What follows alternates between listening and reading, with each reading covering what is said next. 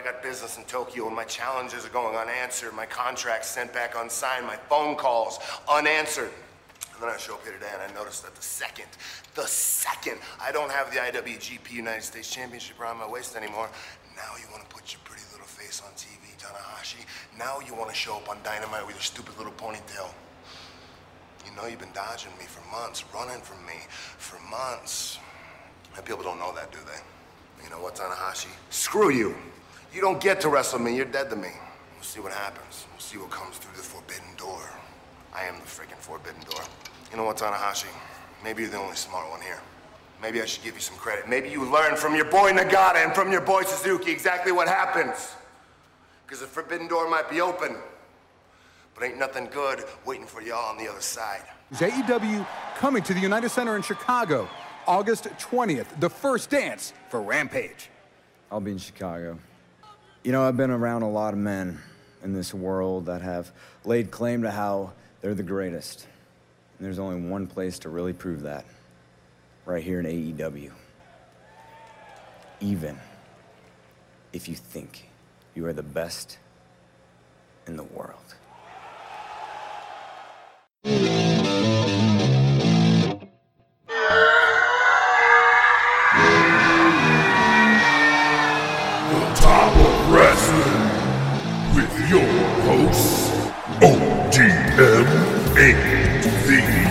The Professor. Good shit. Late to every episode. Late so much, I'm gonna have to buy you a pregnancy test. Bob Rude.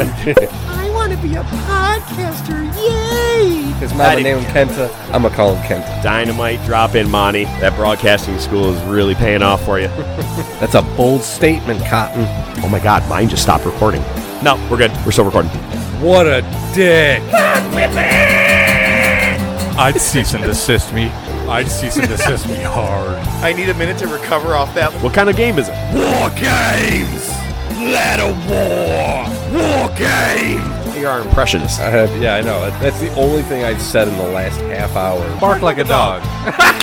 Oh, oh, oh, Jinx! Holy shit! How did that actually happen? Here we go.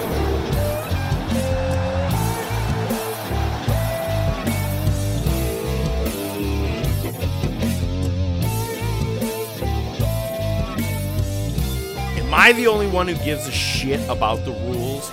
Rules are simple. We record on Mondays, and then we air this show on Wednesdays. And usually, when we record on Mondays, we get together at a very specific time, but apparently, I'm the only one who gives a shit about the rules. There are rules, ODM. Anyway, you know that every week here on Wednesdays, we bring you top of wrestling, we bring you top moments, top movies, and two goddamn handsome top podcasters.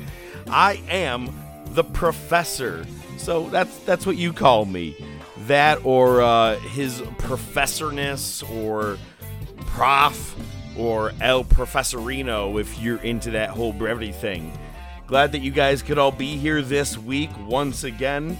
Last week was fun talking about the top matches at SummerSlam, and next week our top topic is going to be SummerSlam events as promised.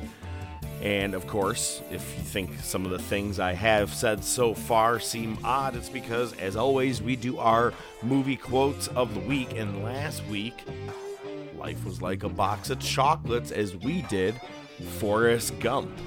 But you said I kind of gave it away with a song by uh, Weird Al, but I think that maybe, maybe not. Anyway, ladies and gentlemen, before we get into everything, I cannot wait to talk about some of the biggest news that I never actually thought was really going to happen, and I'm so happy about in so many weird ways. But we got to bring him in. ODM Joe Rizzo. Eight year olds, dude.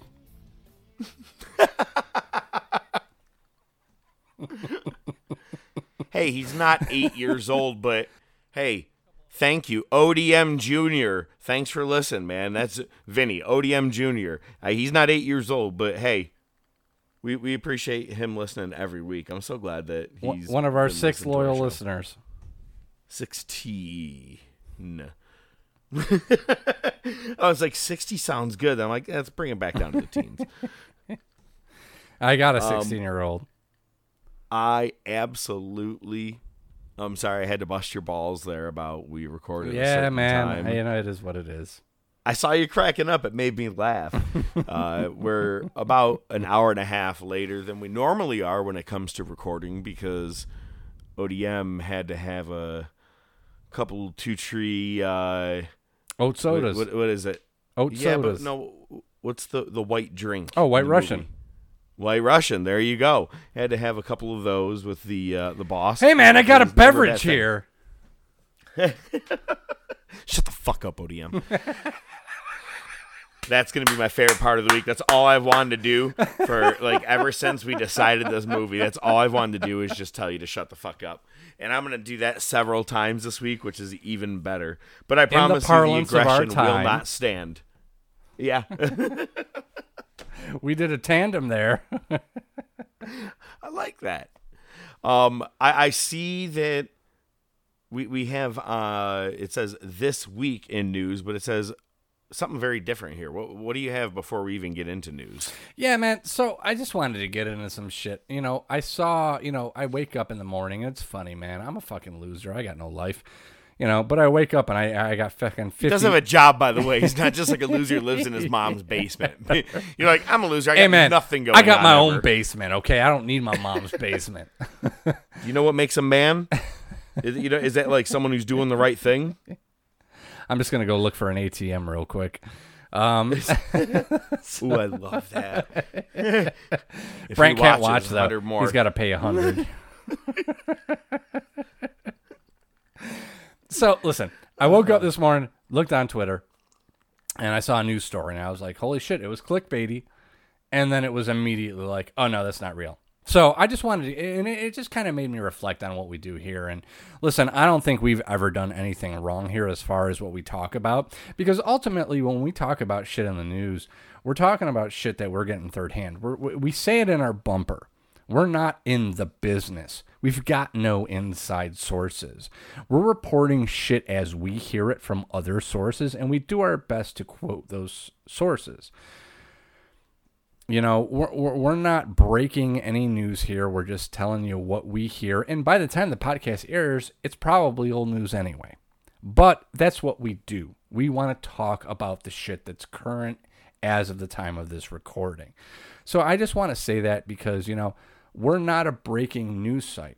We're just talking about shit that we hear and we do our best to quote it. So don't look to us to be the end all be all of what is actually happening in the wrestling world. We say it in our bumper. We don't work in the business. We're getting our news third hand. We're just talking about it. We're bringing it up. And if it's some weird bullshit that like is unsubstantiated, we try our best not to talk about it. I try to only put shit in and so do you, professor, that is has merit to some degree. So I just wanted to clear that up just based on the shit that I saw this morning. Made me think about it, wanted to put it out there, clear it out, clear the air, and the top of wrestling abides. I was just going to say that Professor abides. That's absolutely perfect timing. And honestly, I'm 100% with you on that. We I don't like to report anything or say anything unless I don't say report like you guys rely on us like we said. You know what I mean? You don't. But even if you were uh, well, sooner or later you're gonna have to face the fact that you're a moron. But really, at the end of the day, you're no. I'm just kidding. You, I actually, if you really do get the top of wrestling or top of wrestling is the one that provides you news. Wow, thank you. I appreciate that. Highly doubtful. um, we are housebroken. At least I am. Obviously, you're not a golfer. However, we do not like to uh, like I like to I stick to only like two to three main sites that have never generally done me wrong. I'll stick to a couple of sites and I'm like, so this is happening. I'm like, oh, that seems like a lot of bullshit. And and then once you start to just read the comments, you'll see certain people are like, this place is bullshit. Don't trust this site. And I'm like, is it or are you just being anti Roman, anti this, anti whatever the the part, eh, you know, whatever where the piece is on. But no, I absolutely am with you. I like to if we bring you top shit, we bring you things that are really happening. so I appreciate that. But what is the biggest news that happened?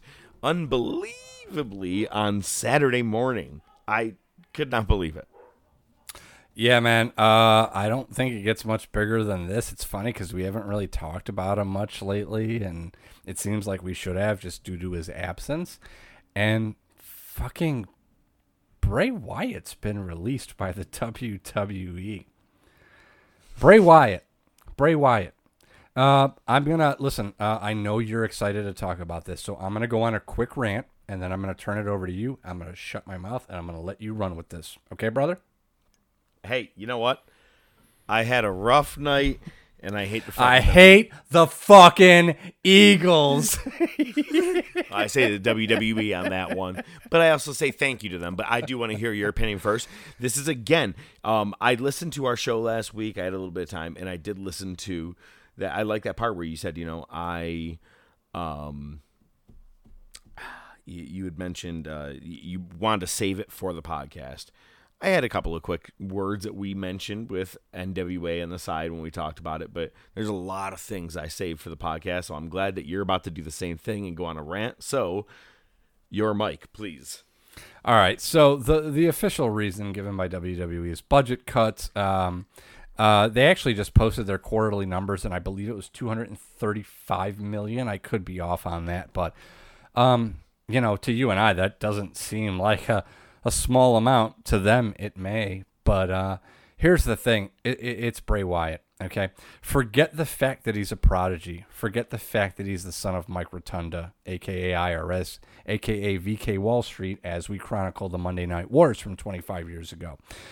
So far, Um, he may be VK NWO. Yeah. who knows? yeah, right. Um, he comes out as Husky Harris. Okay, forgettable. The Nexus. Okay, forgettable.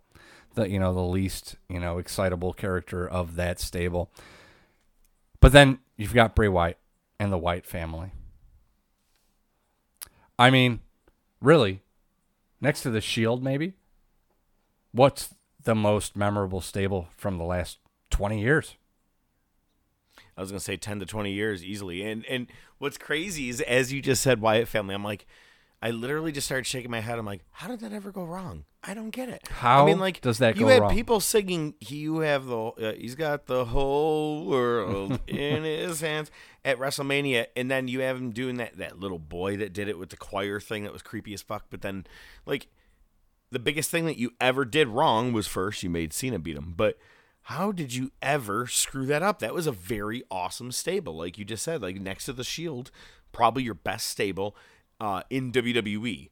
Undisputed Era would be your next thing, but that was because it was in NXT. I won't count that. Wyatt family, absolutely. But it's like, how did you mess it up? You even added a fourth, a huge monster. You could have saved Braun Strowman for years until down the road where you need to do some real damage with him. And like they just they were stupid with it. But of course, same with Bray. So I'm sorry. Please go on. I'm sorry. You, uh, you, But you, you- you hit a nerve when you brought up the Wyatt family. I was like, oh my god. But you you're bring right. up a good point. I mean, look at look at Braun. Braun was the last man in, and you could have capitalized it on for years.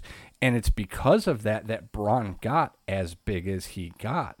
And then there's Luke Harper. I'm not even going to get into that. We've spoken about Luke Harper. We we know his potential, what his potential was, what it could have been, what it turned into at AEW. Eric, okay, fine. Yeah, you could say that he was the least talented of the group. That's fine, but you still could have put him over. But you still pushed the Bludgeon Brothers. You still gave him a dumb gimmick and put the titles right on him. You know, it's just, and then uh, I mean everything, everything. The stuff with Cena. It- it, uh, Bray could have been the one to beat the Undertaker. You had the thing with Oh, I wanted it so bad. Go back to my uh uh Yeah. our- my rewriting the history. Yeah. That's who beat him. Exactly. It was it was clear as day who needed to beat him. Yep, you've got the whole thing with Randy Orton. They put him at the pro- dude. Remember the feud with the New Day where he took over Xavier Woods' mind? Oh my god, I forgot about That That was fucking Oh, that's a good one, too. fantastic. They had the brawl on the cars and the mud field.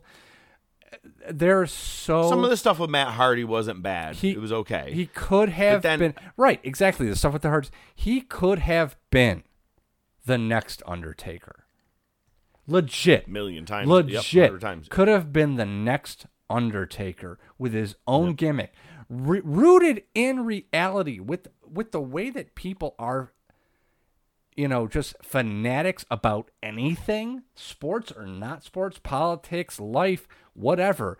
He could have been your real life Undertaker. He could have taken that character to the next level, and he was squandered. He got beat by DQ in a fucking hell in a cell, and then won at a Saudi Arabia championship fucking match and won the title against Seth Rollins, and then lost to Goldberg in Saudi Arabia, and now he disappears after losing to Alexa Bliss, squirting black ink from her eyes to Randy Orton, and and just and here you go, Randy Orton talk about the Legend Killer.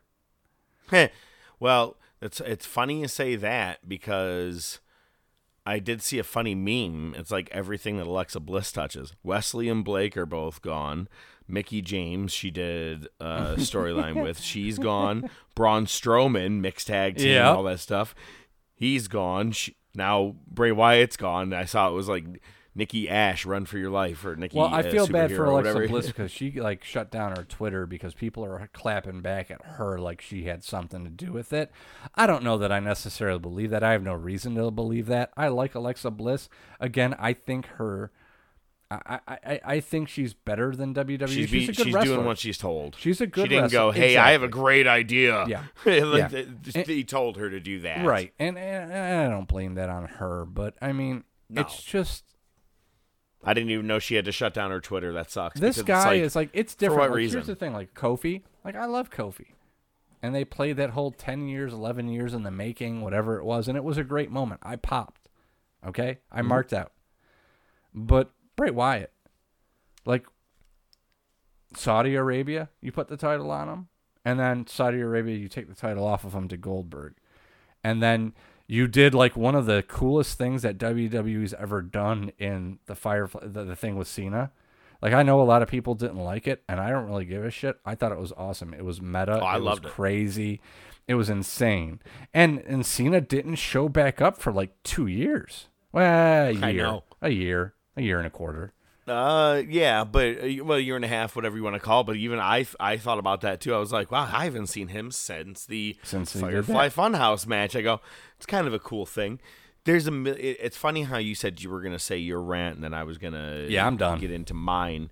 No, no, no. But what I was gonna say is we're we're one million percent in agreement uh, agreement with everything that you're saying. I'm on the same page as you. I I've been preaching that forever. I mean, it's like if you could have a 2K game, you know how you're going to book Bray Wyatt, or if you have, or if you were just playing fantasy booking, whatever the game is. Bray is.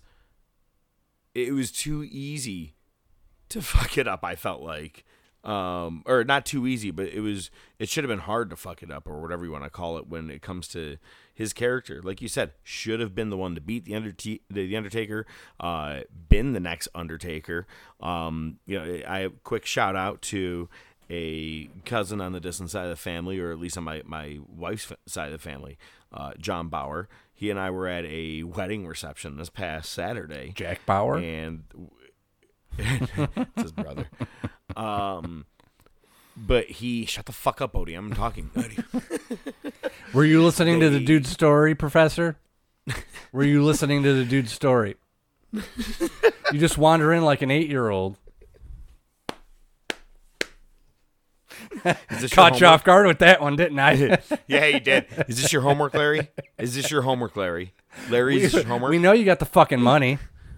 Let me. This is what happens when you fuck someone in the ass, Larry. Let me show you, Larry. Easily, Goodman's best performance, probably next to what he did in the movie Flight with. uh is like a four minute performance in the movie Flight with Denzel Washington. Comes in as the banana boat man, just comes in with all the drugs, gets them all hopped up and ready to go so he can do an appearance in court. It's outstanding. But in this, absolutely, I love this movie. He he he like the rug tied this whole movie together, like he would tie a whole room together. But Bray Wyatt, like I said, very easily could have done You you could have done a million things with him and made him better, even when you fucked up after the Undertaker thing or the John Cena thing, or you messed up in any goddamn way at all. Just I don't get how you could have messed it up. That being said, okay, what happens now? There's a lot of speculation. What's funny is that there, it, it- I think he either retweeted or tweeted. It was his last segment, which was on Raw the night after WrestleMania, where he said it's time for new friends. And I don't know if they were obviously it could have been like the Husky Pig thing and all those Sister Abbott, all those, you know what I mean? Is what he was more than likely was referring to. I don't know if down the road or if people are speculating, being like, "That's what he meant." He he means he's going to ride out his contract. Speculation is that he was injured and just medically cleared and now let go. And JoJo, his wife, Mm-hmm. was let go apparently on the hush hush recently as well. Six to eight months ago. Yeah, which I was like, I actually thought she was already let go, to be honest. So did you.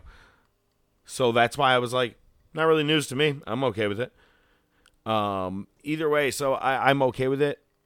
it 90 days. He sh- he can the, he can show up basically like November 1st anywhere. One week. it- It's basically one week before November 6th's AEW full gear. So he could show up there. We're going to have a lot of speculation, I'm sure, all the way into November of where he's going to go. But he did also, didn't he? I, I feel like he did a tweet, something about his own mental stability at one point, too. Um, I think Brodie may, and this is just speculation on my end. I, think the passing of Brodie probably hit him pretty, pretty hard and made him think about what he's doing with his life and if he's happy with it. That's just me again speculating. Um, I don't know. I, I'm. Do you think the obvious AEW jump? That's where he goes. I think so, and I, I would think that the obvious uh, connection would be Dark Order. I hope it's not. I hope it's not. I want to see the Wyatt family in AEW as its own thing. Hmm. Because you could bring down. Okay, so here's the thing. I pulled away from the Can mic. imagine My apologies. Darby Allin turning heel and joining someone like Bray Wyatt? Bro. you know what I mean? Or, Bro. or, or Could you imagine Sting? Whatever he ends up being. Could you imagine Sting? I don't know. Nah. Well, it depends on later how on, comes in. Darby first, face. Sting Yeah. later. Here's the thing, you know, we praise and shit on AEW. There's a ton that we love, and there's a ton that we just shit on. Okay, so you know, if you want to take the Cornette route and you want to just shit on it and say, "Oh, it's just play wrestling and all this," that's fine. But just imagine the Wyatts. Imagine the Wyatt family there. Just imagine it. As it was. Run. I missed that. Fucking A. I also missed the Fucking A, dude. We're here. I, I the openings of, of uh, whatever town they were in. Hey, Rochester. Catching flies. something, something. Something. so- well, you really are. A, you're a human And the thing is, paraquat. that's not a WWE song. That's true. So, That's very true. but I think Well- WWE owns the right, so they probably wouldn't be able to use it. But anyway, yeah, dude, we're getting at the point where it's hard. It's hard with AEW because it's just so saturated at this point that Yeah, but you are opening up a new show. You got Rampage and push out, push, on push Friday the underneath talent down there. Get your Well, stars. maybe not the underneath. Maybe you do uh, exactly what the original 2002 Raw SmackDown draft was. You put uh, Kenny Omega on one show, Cody Rhodes on the other show. You put uh, the Bucks on one, FTR on the other. You know, like really, like, but separate them out in the right way. Don't oversaturate one to the other, because then no one's gonna watch that Rampage show. Just like no one really fucking watches Dark. yeah, fair enough. So if you spread it out, I think you could be okay. That's just my own person. But again, you have to go back to the 2002 format from And not have titles for each show. Um, I w- yeah, one world champion defends on both shows. Tag teams can defend on both shows, Yes. but they don't just go free willy wrestling over both shows and people can't come attack. Bingo. Yes, okay. Um, and one thing I do want to bring up, and I'm gonna just kind of flow in a couple of bits of news here together already, but one I'll just throw out because I really don't care. Ric Flair was apparently released by WWE as well. I had to throw Oh, well. That just happened like a couple no, hours before a couple hours ago. recording. Yeah, that's fine.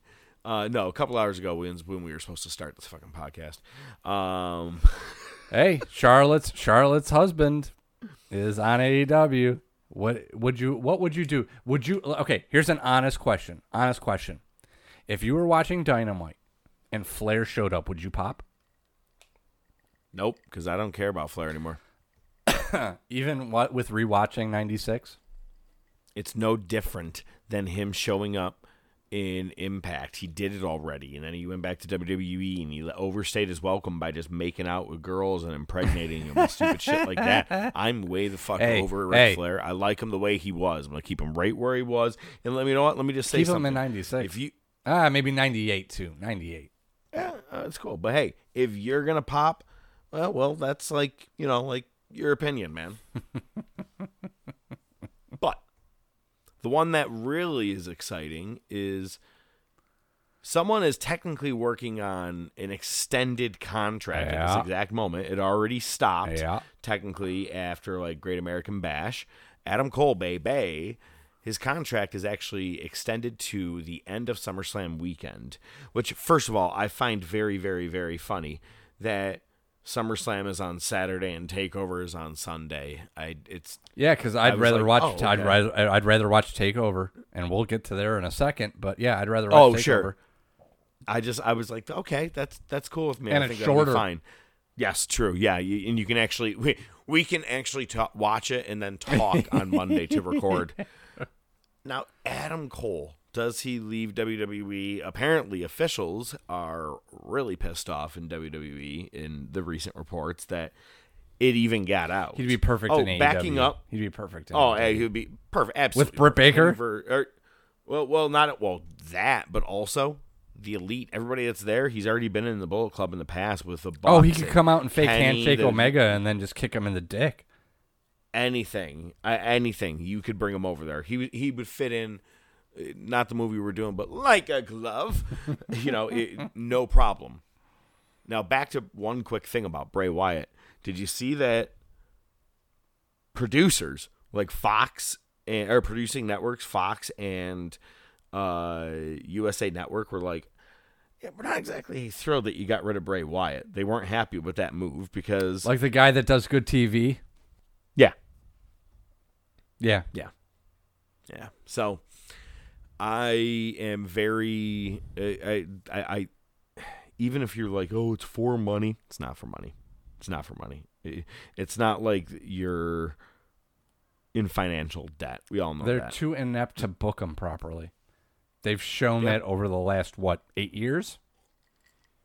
they properly booked Adam Cole, but maybe he is like. But that's but I that's think I've done Shawn Michaels I and can Triple do H. here.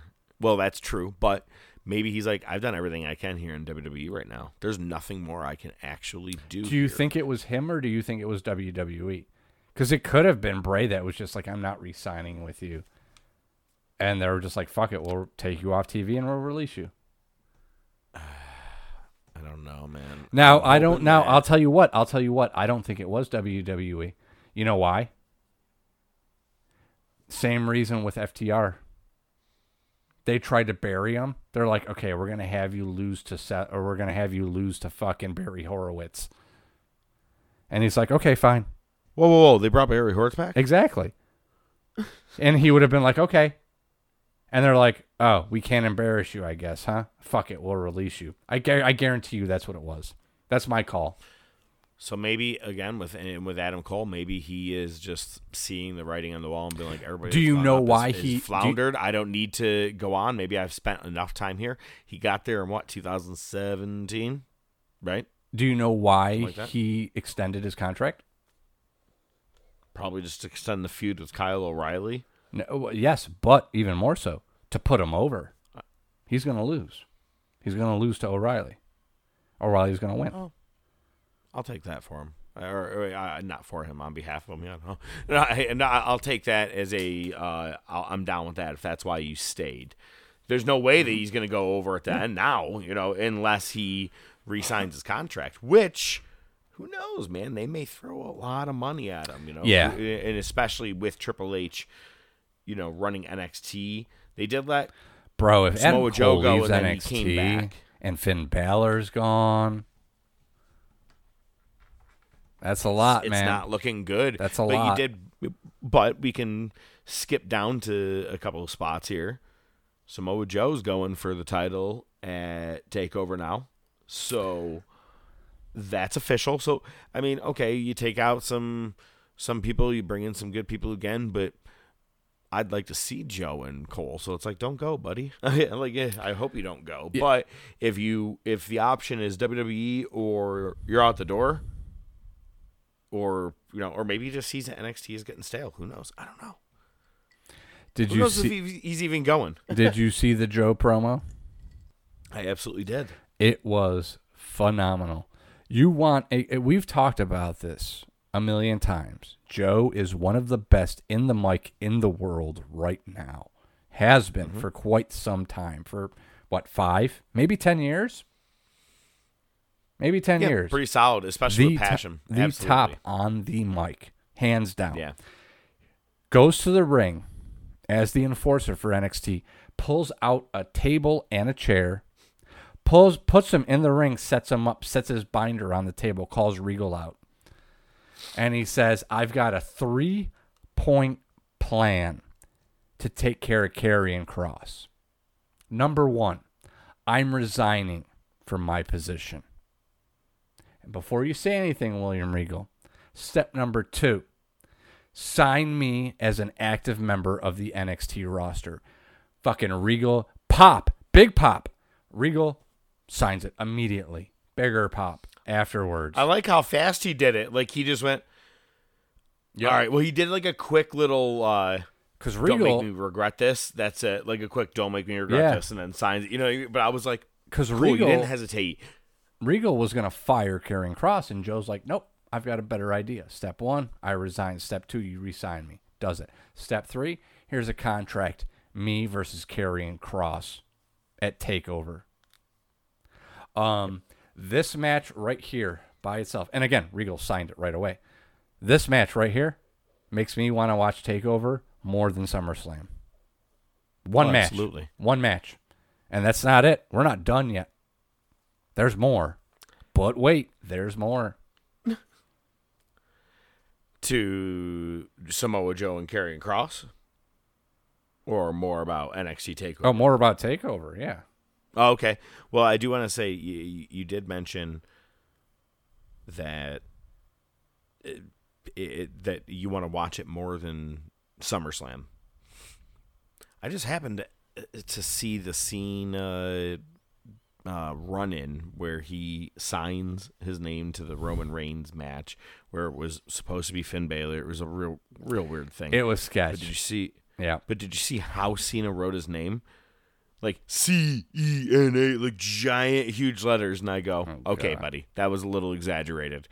Um, I think it might end up being a three-way. I think they're going to Daniel Bryan it in, like we've talked about. Well, you were. I, already felt like you were right on the money because of the whole Balor. Oh, I'm going to sign it. Oh, no, I'm going to get taken out and somebody else is going to sign it. So, yeah, I, I, I have a feeling you're right, uh, which probably means Balor's going to take the pin. Y- exactly, by Roman most likely. by one of the best wrestlers, one of the best wrestlers in the world. I think we can say that honestly. Top five, Balor, top five. John Cena, absolutely. Get the fuck out of here. I'm done. I'm done recording. So, I'm shomer shabbos. so we do have, you know, uh, just a meh SummerSlam kind of planned. See, Sasha Banks came back to, or not Sasha Banks, yeah, Yeah, Sasha yeah, Banks Sasha came back. I'm like, oh, okay, all right. Mama Nothing's really Sasha. exciting me that much. You know what I mean? It's everything kind of looks meh. Mm. Been there, done looks it. Good, but you know who's making things look awesome is Moxley. So half doing a couple of things in, in the news here, but with the Fight for the Fallen uh, show this past week on Dynamite, Hiroshi Tanahashi put out a, a video message saying, I am going to uh, face the winner of Lance Archer and is it Hikeo or Hi- Hikelu? Hiculo. Hikuleo, my bad. Hiku- Hercules, Hercules, Hercules, And- Hercules. and then Moxley does a promo later, and he's like, "Are you kidding me?" He's like, "I've been, you've been dodging me, you know, much like you hear in the beginning of our promo or the beginning of our show today." Um, and he is opening a door because he's doing that, but he's also going to be facing two guys who are technically Impact wrestlers. He's going to New Japan Resurgence to face the Good Brothers, Karl Anderson and Doc Gallows. There's so many forbidden doors that have been, and I, I everybody's using that word a lot. You know, it's been thrown a lot, a lot around a lot. Forbidden doors, but really, that's exactly what's happening. A lot of doors are being opened between many companies right now, and it's so fun because I was like, you, Okada in Rochester. Just imagine. Okada Dude, in yeah, dude. Rochester. if there was even a chance of it, I would stay in town. I would do everything I could to stay. I'm in praying town. for I it. am. I'm praying for. I'm not a praying man. I'm praying for it. You might get Punk or Bryan. I'll take it. Fuck. Well, and speaking of, you know, eh, one thing that is also a part of that fight for the fallen is that they've announced that in Tony Khan's big special announcement, he didn't even make it. Tony Schiavone did, which I thought was kind of funny. I know, right? Um, but on what I, I gotta get the date absolutely correct here. Friday, On- August twentieth. Yep. It is going to be at the United Center Dynamite or not Dynamite, I'm sorry. AEW Rampage on Friday night, August 20th. At the United Center in Chicago. And what do they immediately follow it up with? A promo with Sting and Darby Allin, which again you hear in the beginning of this uh, of this show as well talking about the best in the world. Best in and that wasn't the only reference that night. Did you catch MJF's? Yeah, uh, and they're doing a lot of deflecting. Uh, there was multiple references throughout the show. Sure. Darby's already called off that it's not anything. Eh. There's a lot of calling off, which seems too obvious. Which, well, I'm not sure if you if you maybe fully caught this one, but MJF did one was pretty dead on. After the match with Nick Gage, which we'll get into, he goes, "Jericho, as you lay there as uncomfortably as you can." the punk promo. Oh my god, the, the pipe bomb. But I go. it's smart one either way. It's even smart. if he never ever signs, good for you guys. This is good ratings for you guys because people are gonna go, well, shit. They're gonna keep doing these references. I got to keep watching. they're Maybe gonna play is gonna cult of show up. personality, and somebody else is gonna come out. Oh, I already said it, or did you say it, or who said it? Maybe Yeah, you know who's got to come out, right? MJF. that will give you the biggest heat. I, I at that Rampage. Would, yeah. If you open up with din din din din din din din, crowd's gonna jump, lose their shit. I'll lose my and shit. And in Paul Heyman style, MJF comes out. That will turn a strict and he'll eat it boot. up. He'll eat it up. Yeah. See, Paul Heyman was good for it because he actually people were like, "Ah, you're it's you, you, you're good, you." You know, like they, they were okay with that one.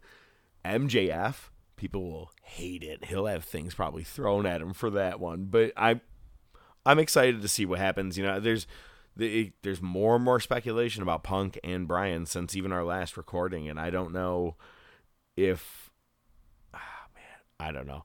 I was like, I really, really, really wish that time spent away for Bray Wyatt was already done because or that would work. Because I was like, could you imagine just a new stable? It sounds absolutely ridiculous, but he doesn't have to be Bray Wyatt, a character. What if he came in as Bo Rotunda or whatever, another man wronged by the system, like Dan O'Brien or Bryan Danielson, and like CM Punk, and they all take over AEW. And, or- and Oh then Jericho's God. involved or some shit. You know what I mean? Like it would be amazing. Just personally, that that's could- my. That's, oh. yeah. Wow. So You just you have a went lot there. of options. I oh I went there. All right. And you know what? You went and if there. they do that, WWE will be entering a world of pain. They will be in a world of pain like they have never seen. Like in Vietnam, a world of pain. Why do you got to relate man. everything to Vietnam, man? Nihilist. Nihilist. Fuck me. Say what you will about the tenets of National Socialism, dude. At least it's an ethos. You want a toe? the I can get you a toe. Okay. I'll get you one with nail polish by 3 p.m. today. dude, you brought a Pomeranian bowling? Yeah, dude, I didn't rent it shoes. I didn't buy it a beer. He's not taking your Yeah. spot on the fucking team, dude. It's not fucking taking your spot, dude. I am the walrus. Shut the fuck up, Donnie. Not John Lennon. Vla- Vladimir Ilinov Ulanov. Oh my god. All right. You know what? Back when it to comes to you know, we keep speculating about Bray Wyatt. Let me just say, I can't be worrying about that shit, man. Life goes on, man. We'll, we'll find out eventually. But what do we have from other parts of the news here? Uh, Dakota Kai turns on Raquel Gonzalez. We knew it was coming. It was uh, a good build. I feel I felt like they gave it the perfect amount of time. They didn't overextend it. They didn't underdo it. They did it a perfect amount of time. We knew it was coming. They did a good job with it. I'm excited to see where it's coming. It's going to be a match at the upcoming takeover. Another match I can't wait to see. Uh, lower on the list of priorities, but still a good match, and I think it'll be good. You could totally tell by the actual promo that was going on in the ring. I'm like, Absolutely. she's gonna turn on her right now, and I'm like, eh, sometimes I'm okay with you doing the absolute obvious in the thing instead Transparency. of always try to do the wow. Yeah, just be transparent that she looks very obvious, like she's about to attack her right now, and I'm like, that's good because Raquel can't stop smiling, so that that works out great. She's like yep. the, the make her the baby Rousey. face. yep, absolutely. I know. And we talked about that after she won the title. She went Yep. from this uh, fucking despicable heel to like complete baby face as soon as she won the title. It was weird. Still is right now. But they took advantage and they went with it. So I'm good with it. I'm It's fine. okay with it. Yep, Absolutely. absolutely. All right, so let's move on to the next one. Another NXT thing. Uh, Ridge Holland returns. Uh, they were pushing him a lot. He got injured. Uh, it was something with his ankle. It was a nasty injury. I think it was nine months. Uh, but he's aligning with Pete Dunne and Oni Lorcan. I think that's a nice little stable right there. Uh, they tried again with uh, you know uh, Lorcan and Burch. Uh, Burch is out in injury right now, I believe. Uh, so you put Holland in there. And I think because you could go somewhere with that, you could you could run the stable, and then you get Holland versus Dunne at the end. You have one of them turn, and you know uh, there's a good payoff there. or maybe not even. Maybe uh, when Burch comes back, There you go. out Burch. Yeah. Burch is out. Yeah. Um, when he comes back, you have a whole stable. You know what I'm saying? Like true. that's that's a new Pete Dunne stable. Why can't it be? You know what I'm saying? Like it's already been that way pretty much. I mean, and I'm okay with it. I think- They- they're doing pretty okay on stables with or with stables in NXT. Oh, they do give them that great. credit. Yeah, absolutely. I just think with Holland, I think they're going to push him. So I think there's going to be a dissension there at some point, especially with Dunne was, being. wasn't he face originally when he came in? No, no, I don't think so. No, Oh, okay. now he's nasty. He uh, he attacked Cole right before he got injured. Remember at the end of the takeover? He Oh, threw- that's right. Yeah, I yeah. forgot all about that. Yep. Thank you. All right. Well, This here, next uh, piece of news here that I'm seeing bothers me. Yeah, and, and that's what I was just gonna say. I was gonna say this may bother you, it may not bother you, but uh, Omega versus Hangman Page ain't happening at all out, and Page actually isn't even on the card, and this is per Meltzer. Um, so right now it seems like it's gonna be Omega versus Christian. And that pisses me off so bad. I look at man, how are you not doing Christian versus Matt Hardy? Maybe it's overdone. Okay, fine. Give Christian anybody. How about turn Christian heel since he's there to outwork everyone? Have him face Jungle Boy. Have him face uh, a member of MJF's crew. Shawn Spears doesn't look like he's going to have anything maybe going on at that. Why not that? Why would Kenny Omega face at your all out to me? I don't care. Everybody says that their one show that they say is their biggest show of the year. Which one? Revolution. They said that's their biggest one of the year. I thought All Out or Double or Nothing, or I thought All Out was their big one. I always have thought All Out is, and I don't think that they actually make it as that. But I always thought it was a, the obvious nod to, of course, All In. But you have All Out here, and I'm like, how do you not do Page and Omega after you've been doing the the build for so long? And I'm like, unless you do like a huge giant swerve and he comes at the pay per view at the last second and wins in a battle royal or some shit and cashes in at the end of All Out. I'm not. This Could sounds it- really stupid. Maybe he comes in with Punk and uh, Well, Bryan Danielson. That's the thing. Maybe it's because Punk and Danielson are coming in, and they're like, okay, we can't do this now. then don't do it. But at least just you're not going to put him on the card. He could lose. He could lose to Omega. It's not going to hurt him. Thank you. I don't get why you're not even putting him on the card. Even if you lost in a bullshit swerve, in let's just say a bullshit he could even in, lose clean. uh, it's not going to hurt him, especially at this No, point. totally. Totally. I just don't get why he's not there. He's reportedly not even in the plans. I'm like, that's that's weird to me. But Christian, Christian, that one bothers me so much. Well, they Um, were. I don't get it. it. I don't care. Yeah, I'm I, that doesn't that doesn't that does not make me want to buy all out. But unfortunately, we've already made the deal that that's what we're gonna do that week. That show is going to be our live watch along. Fuck yeah. Be, uh, I can't wait. We're getting the projector set up and chicken nuggets. That's a good We one. we got ODM Junior's gonna be hanging with us. It's gonna be a good time. Absolutely. All right. I, I'm excited So to talk about what about else this you next got in one. news? I'm excited to talk about this next one. Uh, last week we talked about Matt Cardona winning the uh, you know former Zack Ryder, obviously, uh, winning the GCW title from Nick Gage, and the heat that he got, bottles being thrown at him vehemently, almost like Hogan. We even referenced Hogan at Bash at the Beach, and the timing's not that far off as far as the dates go. Well, per Meltzer, it was planned. Uh, quote from Meltzer Putting Cardona over got a ton of talk. They created a scene with all kinds of bottles being thrown in the ring and put it over social media after Cardona won to show he got over with the top heat. The actual thing was planned by the promotion in the sense that they used people who were backstage to come out and throw empty water bottles at Cardona first to set up the mob mentality where fans started throwing things at him. For the most part, they also threw empty water bottles that weren't going to hurt anyone, but there were exceptions. And when you create a mob mentality, blah, blah, blah, he basically covers his ass. But basically, they planned that whole thing. I want to make something clear right now, uh, and I, I want to try not to spend too much time on it.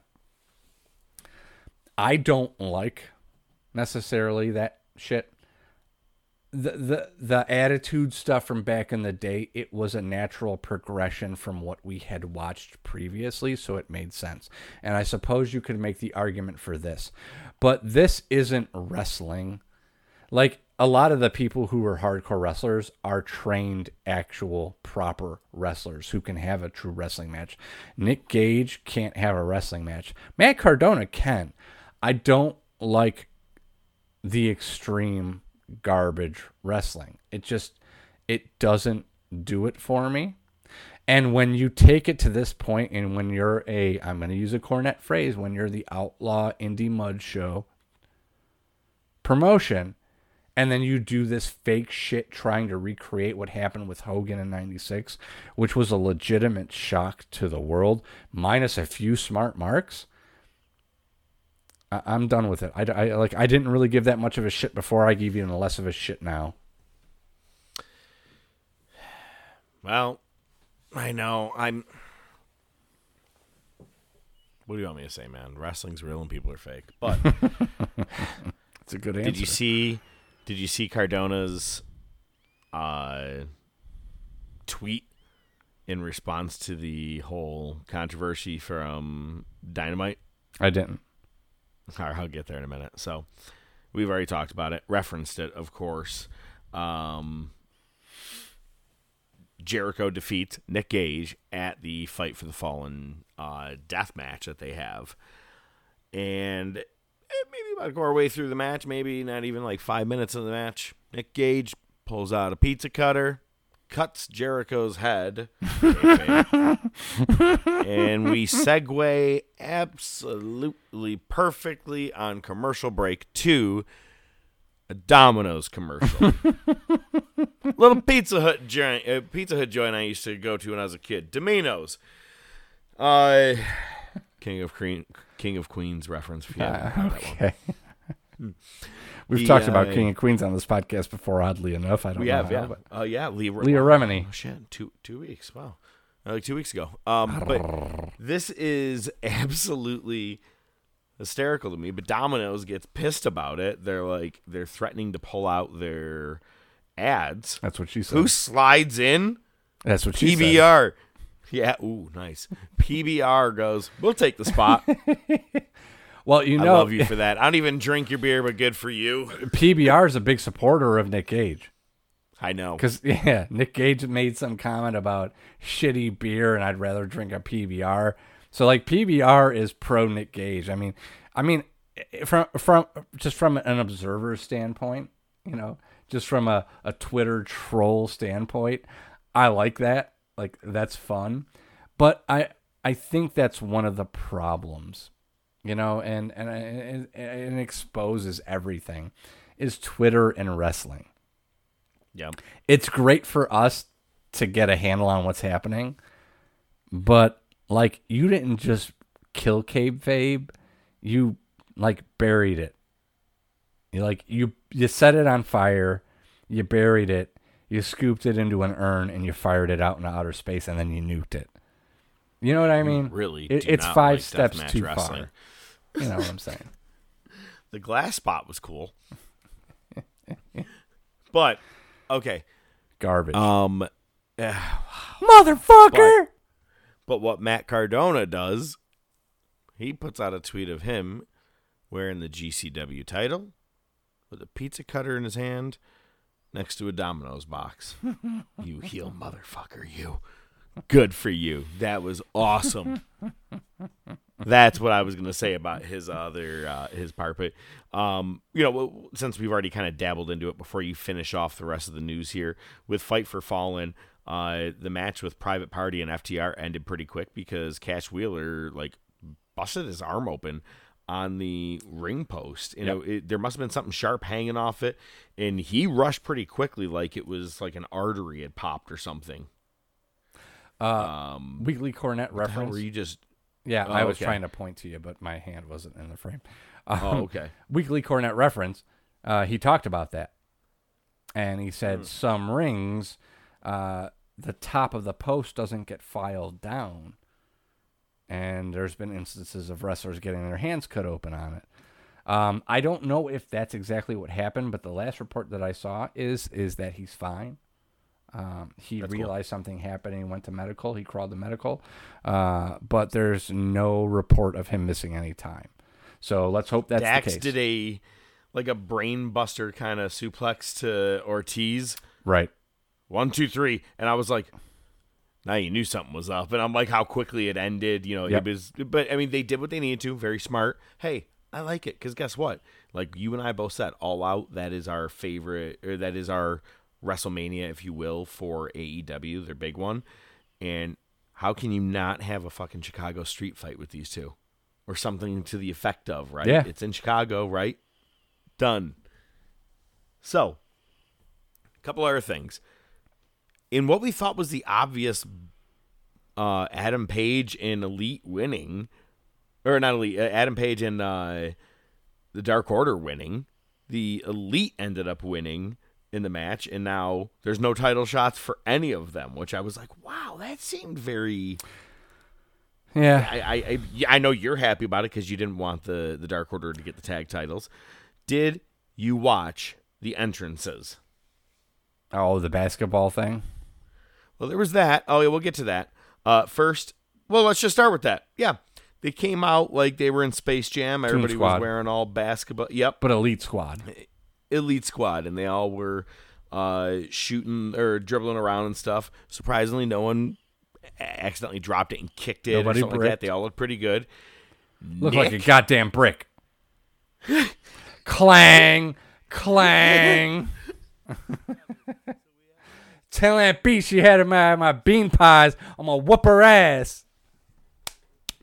All right, we just We did that one already. I can't jump. Oh, we did. um, the Oh Jesus, you really threw me off there for a second. Oh, Nick Jackson what I'm here could for. not miss. Were you watching him? He was draining him like crazy. Fuck that He dude. missed maybe one or two at best. Fuck that He dude. made like six straight shots. Fuck that dude. Wow, all right. that being said, Well, all right. So, Lance Archer again, he did retain, so he's going to be facing Hiroshi Tanahashi. Um, but we also had Christian Cage, Jungle Boy, and Luchasaurus defeating Angelico. Yep, and Private Par- Profits.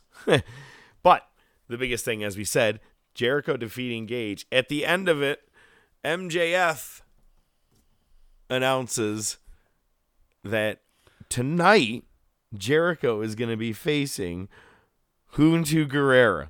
And it's funny because he, he they showed back Gobbledygooker. to, oh my God, all the way back to uh, in October or November or whatever it was of 2019 on Dynamite. Man, that's like one of the very He first couple it, yeah. months.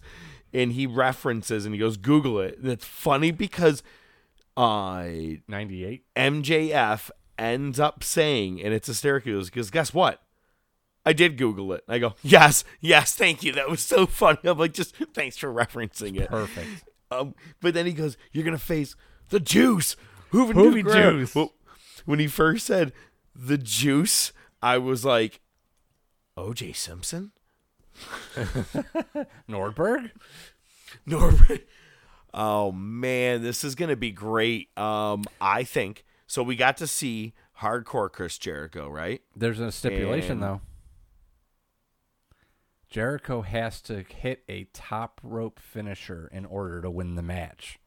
I already figured it out very easily. Because guess what? I was what I was just about to say, and uh, it- it- so first, how much shit did everybody give him for jumping or falling off of the cage? And Ton. there was padding. Me there, personally, right?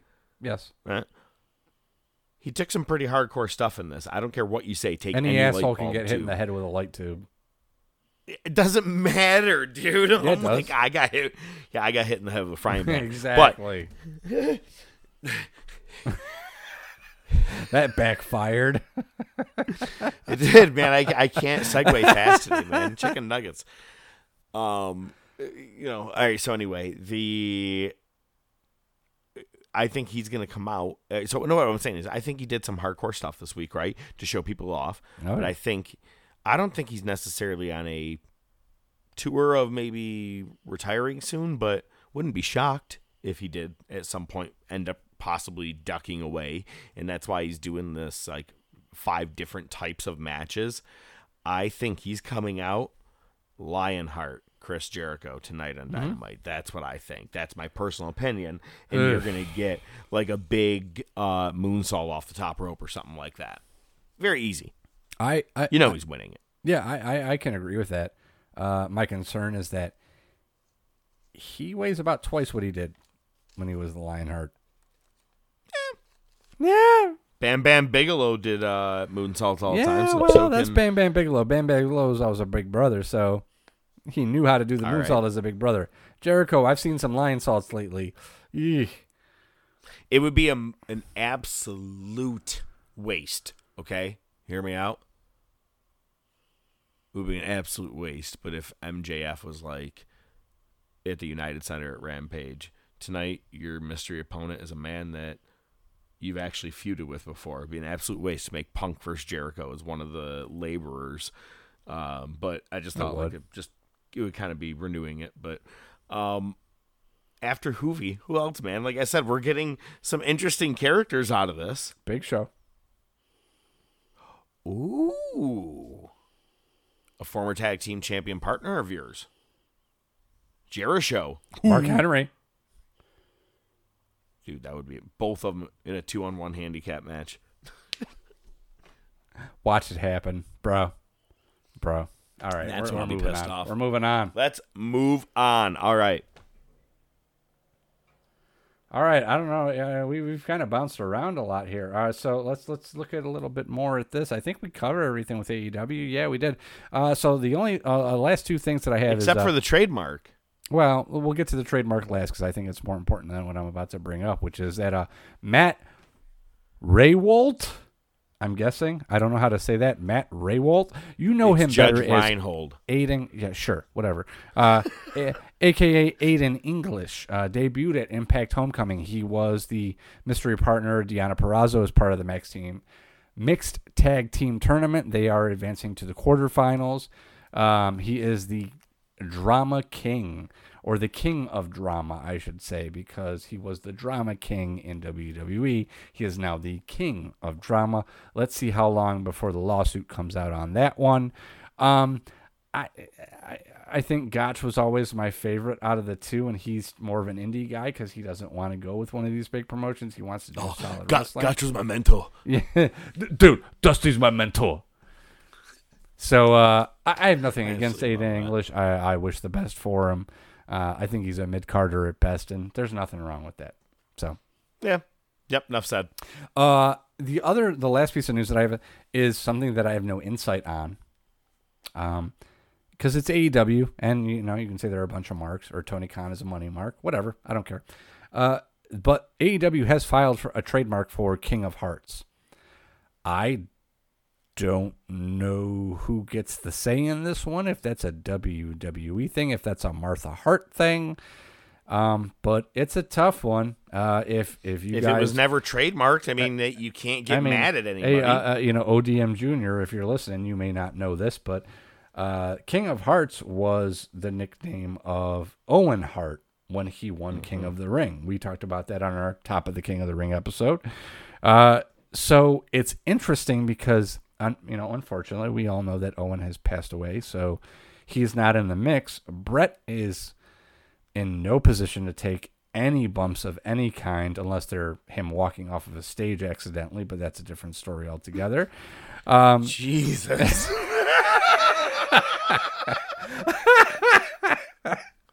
I couldn't resist. I'm sorry, bro. But I had to beat him to death with his own shoe. All right. But so it's interesting to see where it's going to go because again, it's I mean, oh, you know what? There's a heart on um she's with uh the Varsity Blondes. Julia Hart. She is. Huh. I That's don't know why you would give That's her the name. King of Hearts. Yeah, that's yeah, that's a weird one. Unless they're going to be the kings of hearts. I don't know. Dumb. Yeah, I guess we'll just have to see where that goes. I think that she, or not necessarily her, but wouldn't it be great if Tony Khan reached out to, just hear me out, to Martha Hart and had a conversation, be like, you're right, WWE fucked him over, they killed him, whatever you want to say. I want to have a Hall of Fame. He may not have been AEW, but he deserves to be in a wrestling Hall of Fame. Let me induct him. Just saying. What if they induct Owen Hart?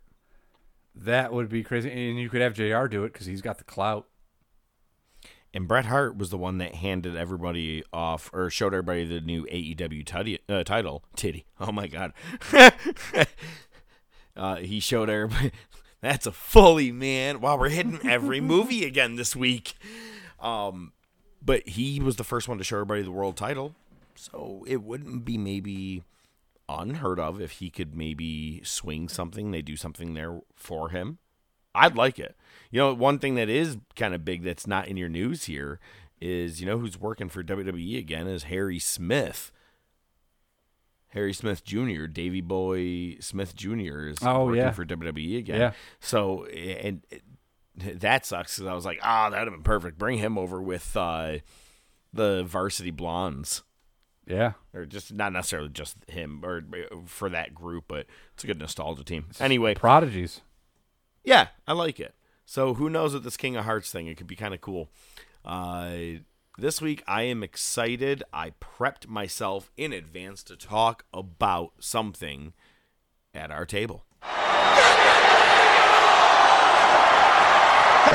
Just bring it, bitch! Oh my god! Hit row.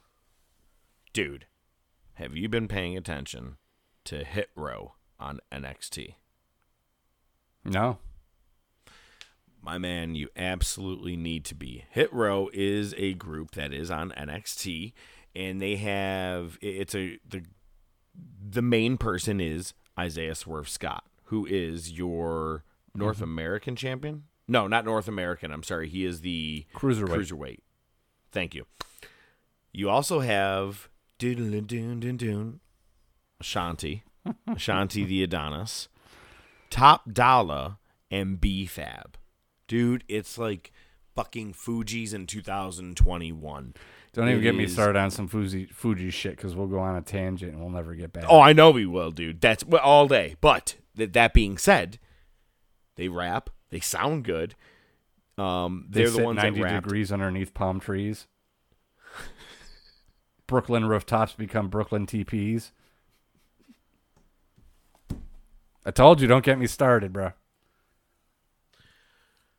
And even after all my logic and my theory, I had a motherfucker. so you all hear me. All right. Now, anyway, but you have a girl and you have three guys. And dude, if you just haven't seen their promos, they're really, really good. And everybody can talk.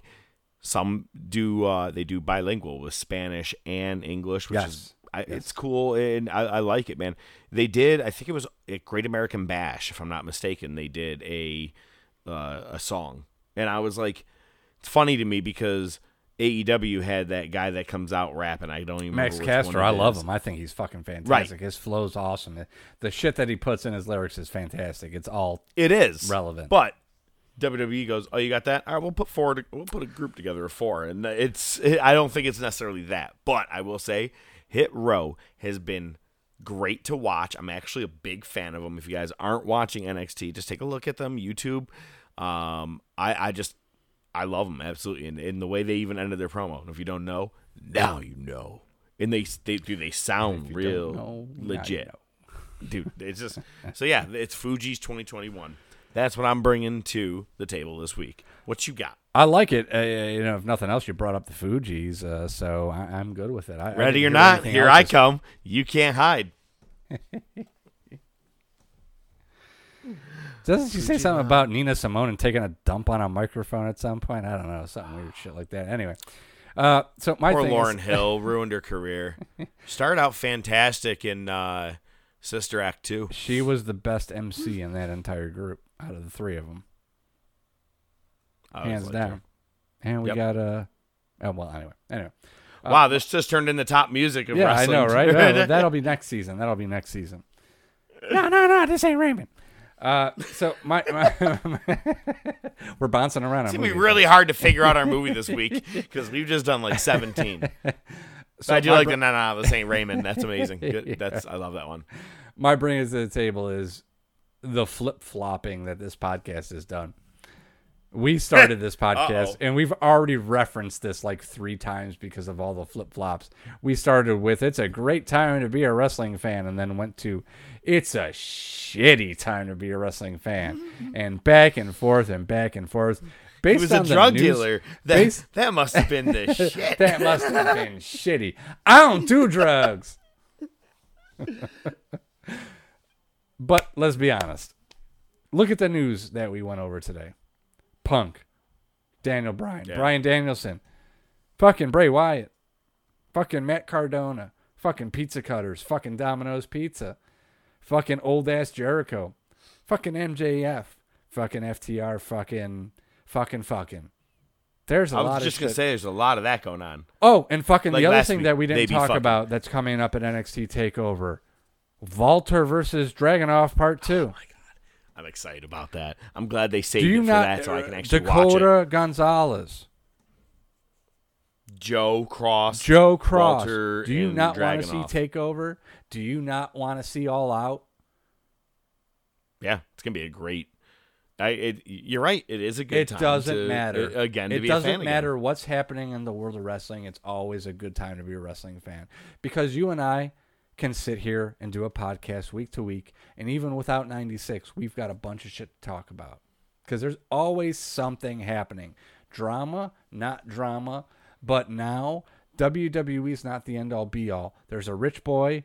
He's got his daddy's money. He can make something happen, and there's cross promotion and shit's happening. So we've got stuff to talk about.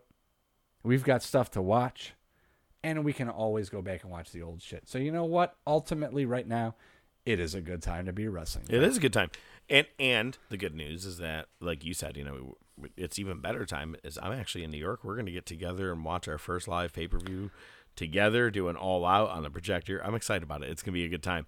But one thing that you did say is you're like this show does a lot of flip flopping. I'm like, yeah, I used to be Rex Youngblood. I was a whole other man. I one point. listened to one of the old episodes and I'm like, Rex, who the fuck is Rex Youngblood? I don't know who the fuck you talking to. You know what's funny is I just watched uh, a good movie recently. Is Dead Presidents. Oh, I, I always love. Uh, What's up, young blood? Oh, don't look at me, young blood, like that. I'm just commenting you on your taste, That mang. that soundtrack has one of that has my favorite Curtis Mayfield song on it right on for the darkness. Ooh, I know which one you're talking about too. I love after he beats him with the pool stick. I'm blind and I cannot see. That was fucking terrible. Please edit that out. Ter- edit it out. Are you serious, dude? That's our new opener. Oh, That's dear all you're God. going to hear from now on. No. All right. Hey, you know what? It is time, as we do every other week, to hear from Nightwing analyst NWA himself. Nobody in the whole building but us, Nightwing. Wing. Eh? It's Night Wing. Really? Huh. Guess I was thinking of that goofy mullet you used to have. Yeesh, that was like a whole decade of bad hair days. This is such good shit. Hey everybody, this is Nightwing. I have a great shit for you today. Not just a good shit, but a great shit. Because guess what? I'm going to be talking about the rumored Queen of the Ring. Yes, you heard that right. The Queen of the Ring tournament. They are tentatively scheduling that for October 8th and October 11th of this year. So, I want to go and, and go and recall a little bit about the fact that us at the Top of Wrestling podcast love tournaments. We love those. We love all tournaments, but especially those single day tournaments going back to the 90s and early 2000s, King of the Ring, and well, they did those single day tournaments all over the place, especially in indie wrestling. But you don't really see those that much. You see weekly episodic type tournaments, and that's what they're doing here. Now, that's one of my big things that I don't really care for with this iteration of the Queen of the Ring. I think they should do it in a single day tournament. And I'm only speaking for myself. I'm not speaking for the professor or ODM. Now, they're going to probably chime in and say what they have to say about it. But when you had a big single day tournament, and I mean, one of the most famous ones is, of course, the King of the Ring where Stone Cold Steve Austin won. Now that also launched the greatest promo that launched a career in probably wrestling history, and that's a good argument. But I mean, we're talking about the Austin 316 promo. I just gotta get it on it and say, you know, will this launch a career? What are we looking at in hypotheticals? What can we think of in the hypotheticals? So I think that while they have an announced feel for the tournament, it's a great time to do some call ups. The women's division has kind of uh, floundered a little bit after the Evolution pay per view, which I really want to see another one. The first one was great. I thought it was going to be a yearly event and take our big four to the big five. I really think they should add that as a yearly pay per view. But I think they need to have them come up here and have a couple debuts. I think they need to maybe even incorporate the Mae Young Classic or the Women's Tournament Classic, the Women's Next Star Classic, whatever they're going to call it coming in the future, because I know they're trying to separate away from Mae Young and all that kind of stuff. So if they can incorporate that and maybe make that a part of the um, Queen of the Ring, that would be great. Maybe run that tournament and instead of winning a guaranteed slot at the title or a title of choosing, maybe, hey, we're going to put you in the Queen of the Ring tournament, which uh, again guarantees you a title slot.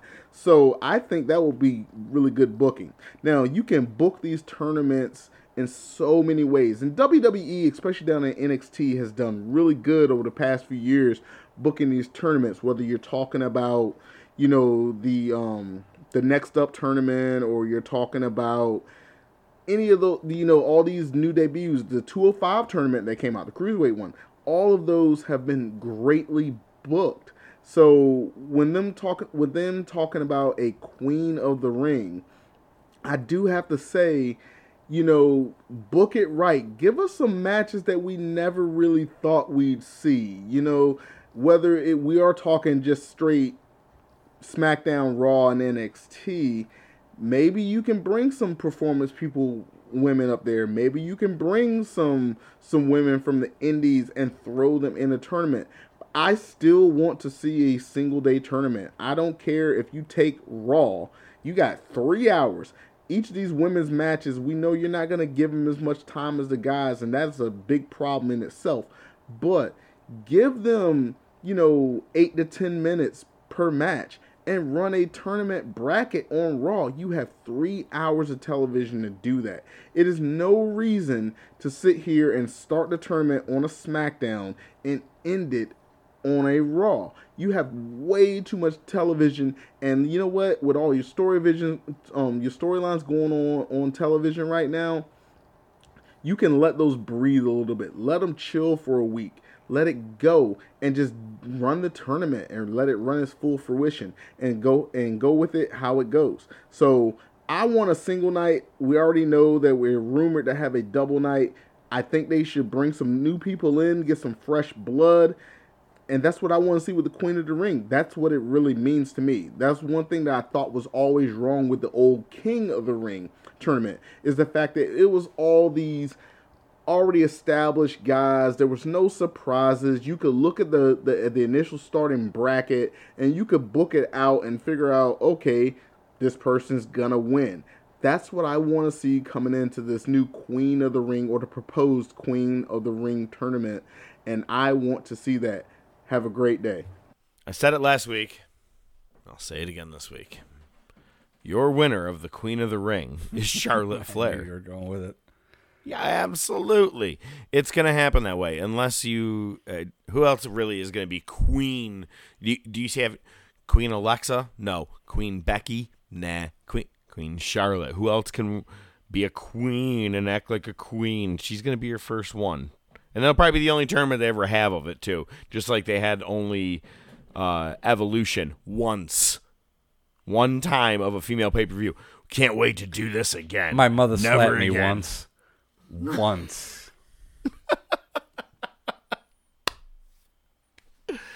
So it'll be Charlotte one time. That'll be the pay per view. But it's cool. I'm all right with it. But it's if you're gonna do it again, like we've talked about it, man. Do it one night. Do it a one night pay per view. That's what I like. That's my Well- favorite kind of tournament. Yeah, and that's the problem is I don't think that's what's going to happen. Uh, I think they're going to start doing uh, qualifiers on uh, the 21st. Uh, no, that's not. I'm sorry. I'm sorry. October 21st is supposed to be the finals. And the finals are supposed to happen in Saudi Arabia. Remember Saudi Arabia during their first eight pay per views where they couldn't have women wrestle? And then they finally did, and they have to put long sleeves and pants on, which I don't have a problem with that. I mean, I'm not concerned about their clothing. They may be, and that's fine. That's perfectly within their right to be pissed off about it. But you're telling me that the first ever Queen of the Ring is going to have qualifier matches throughout Raw and SmackDown and probably Superstars or NXT UK. And then the finals are going to be in fucking Saudi Arabia.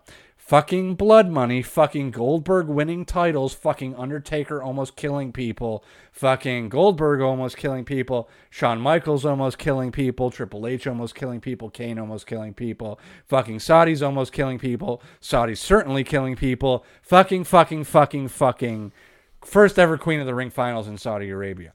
Kiss my not black ass. Marty, you've got to come back with me. Where? Back to the future. Wait a minute, Doc. What, what are you talking about? What happens to us in the future? What, do we become assholes or something? Give me a hell yeah.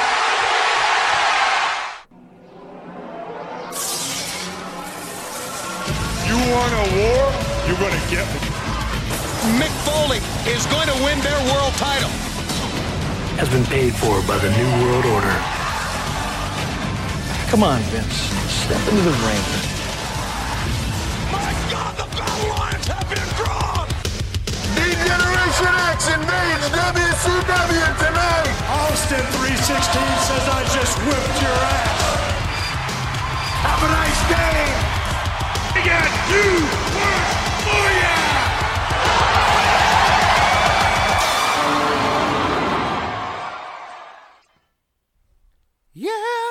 Yeah, oh yeah. What condition my condition was in.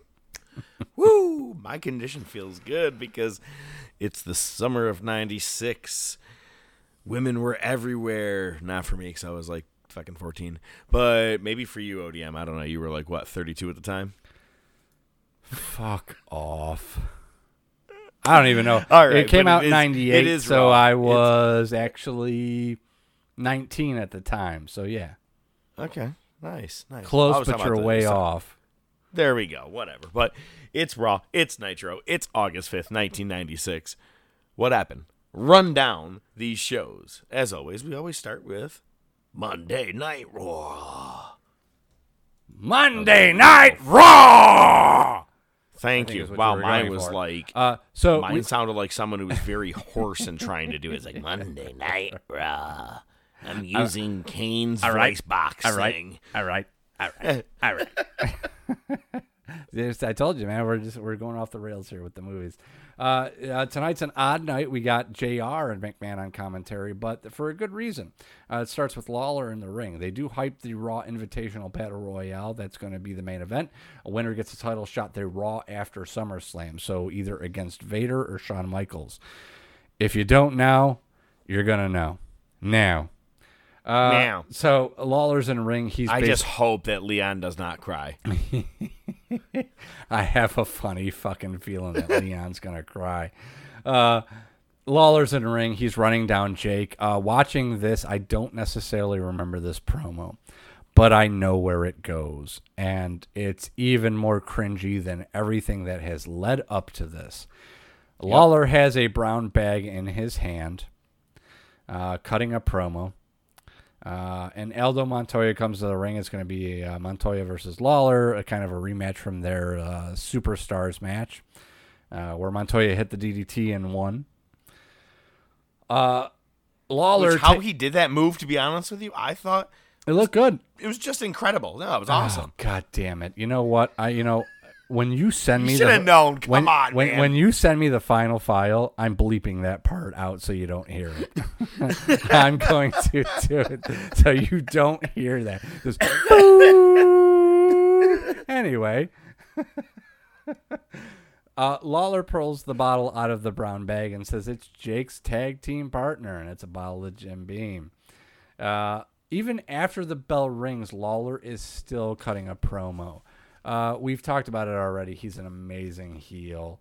Uh, he even does the okay. I'm to give you the mic so you can you can clap back at me. And he throws the mic on the ground, and of course, he's not so incredible because he actually bends down to pick it up, and Lawler jumps him, and he hits two pile drivers and pours the entire beam bottle of beam in Aldo's mouth after the match like three times. But the cool thing is, is that, and, and again, weekly Cornette reference, they actually have people coming down after the first time that he pours the Jim Beam in his mouth. Officials come down and try to stop him, but Lawler says, fuck you, I'm going to keep doing it, and does it like three, four more times till the bottle's gone. So, uh, you can call it cliche, but I thought it was a nice little spot. It, it puts over what they're going for as cringe worthy as it is. Force drinking. I like it. Yep, exactly. Uh, we have the new and improved rockers. We're at that stage now.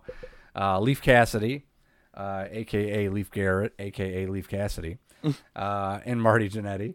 Uh, we got Hillbilly Leaf on Snow. commentary, even though it is the new and improved rockers versus the Body Donnas. Um, the Rockers do something very interesting, which I don't understand why we haven't seen more heel teams do this. They go and sneak up near the entranceway as the Body Donnas are coming in and jump them. Just a little something. I thought it was interesting. Uh, they cut away backstage. Sunny's with Faarooq. Uh, he's going to be debuting against Skip next week. Godwinns and the Gunns are both watching the match backstage on the tiny monitors. Um, it's going to be a four-way tag at SummerSlam for the titles. It's going to be Godwinn's, Gunns, the new and improved Rockers, and the Body Donnas.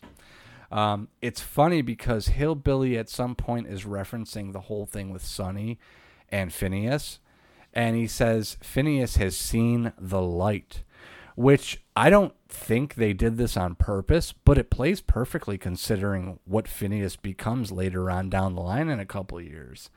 Um, Mm. It just works out pretty probably well. not planned, but that's probably funny. not planned too far ahead. Yeah, you know they don't book that far ahead. So, but I just thought it was interesting. It was really good. No, that, that is cool. Yeah, and they cut away to Clarence Mason, and his his client is going to be reinstated, and is going to be under close scrutiny by WWE and Gorilla Monsoon. Um, they teased ascension for the Rockers. Jannetty throws Skip into the ropes while Cassidy's climbing up to the top rope and ends up crotching him. Uh, the Gunns end up interfering, uh, and they go after the Donnas. It's a DQ. The Godwinns run in and clear the ring. Uneventful. They're basically just setting up the match for SummerSlam. So there we go. Uh, we get a Kevin Kelly interview. Is this the first Kevin Kelly interview we've had since we've started doing this? I think so. Yeah, same. Yeah, I haven't Uh, seen him in anything else so far. Yeah. Uh, it, it's with Shawn Michaels asking if his world is crumbling, and he says, you know, I'm certainly facing adversity, but my world's not crumbling. They're hyping the match against Vader. Uh, they do uh, do some foreshadowing and say, uh, you know, he kind of reflects on his match with Bret Hart where he won the title. Uh, and says, you know what, WWF's not the same without him, so I'm ready for him to come back, and I'll be ready to face him. So, you know, as much as we shit on him, that was some good foreshadowing right there. I, I didn't even like that. remember him saying that ever. Yep. Until seeing that, I go, huh? I forgot. I didn't even know that he referenced Bret. Yeah, so anytime you say you hear Bret say, you know, he never put me over, well, he kind of put you over right there. So Yeah. we'll go with it. All right, so uh, main event, we've got our Raw Invitational Battle Royale. We've got Mankind, Ahmed Johnson, Goldust, Psycho Sid, and Undertaker to start. Uh, Undertaker goes right after Mankind. Uh, we also have Savio Vega, Austin, Justin Hawk, Bradshaw, Bulldog, Owen, and Marc Mero. Uh, Taker and Mankind eliminated immediately, and they fight to the back. They're off camera. Uh, Bulldog gets um, uh, eliminated right after that. Uh, they tease the free for all for SummerSlam, which is the pre-show. This one is going to be called Bikini Beach Blast Off. Uh, I think I'm sure we'll see more of that as we move forward in Raw. Uh, Bradshaw eliminated after that. Uh, Owens eliminated after he does the HBK over the top spot where he holds on. He pulls himself back in. He's eliminated right after that. Uh, Mero eliminated next. Uh, Savio Vega does that sweet rolling corner kick, but he eliminates himself in the process. Kind of makes him look stupid. Uh, Mankind and Taker end up coming back through the crowd, back into the ring, and then back to the crowd. Uh, our final four is Sid, Austin, Goldust, and Ahmed. Austin low blows Ahmed.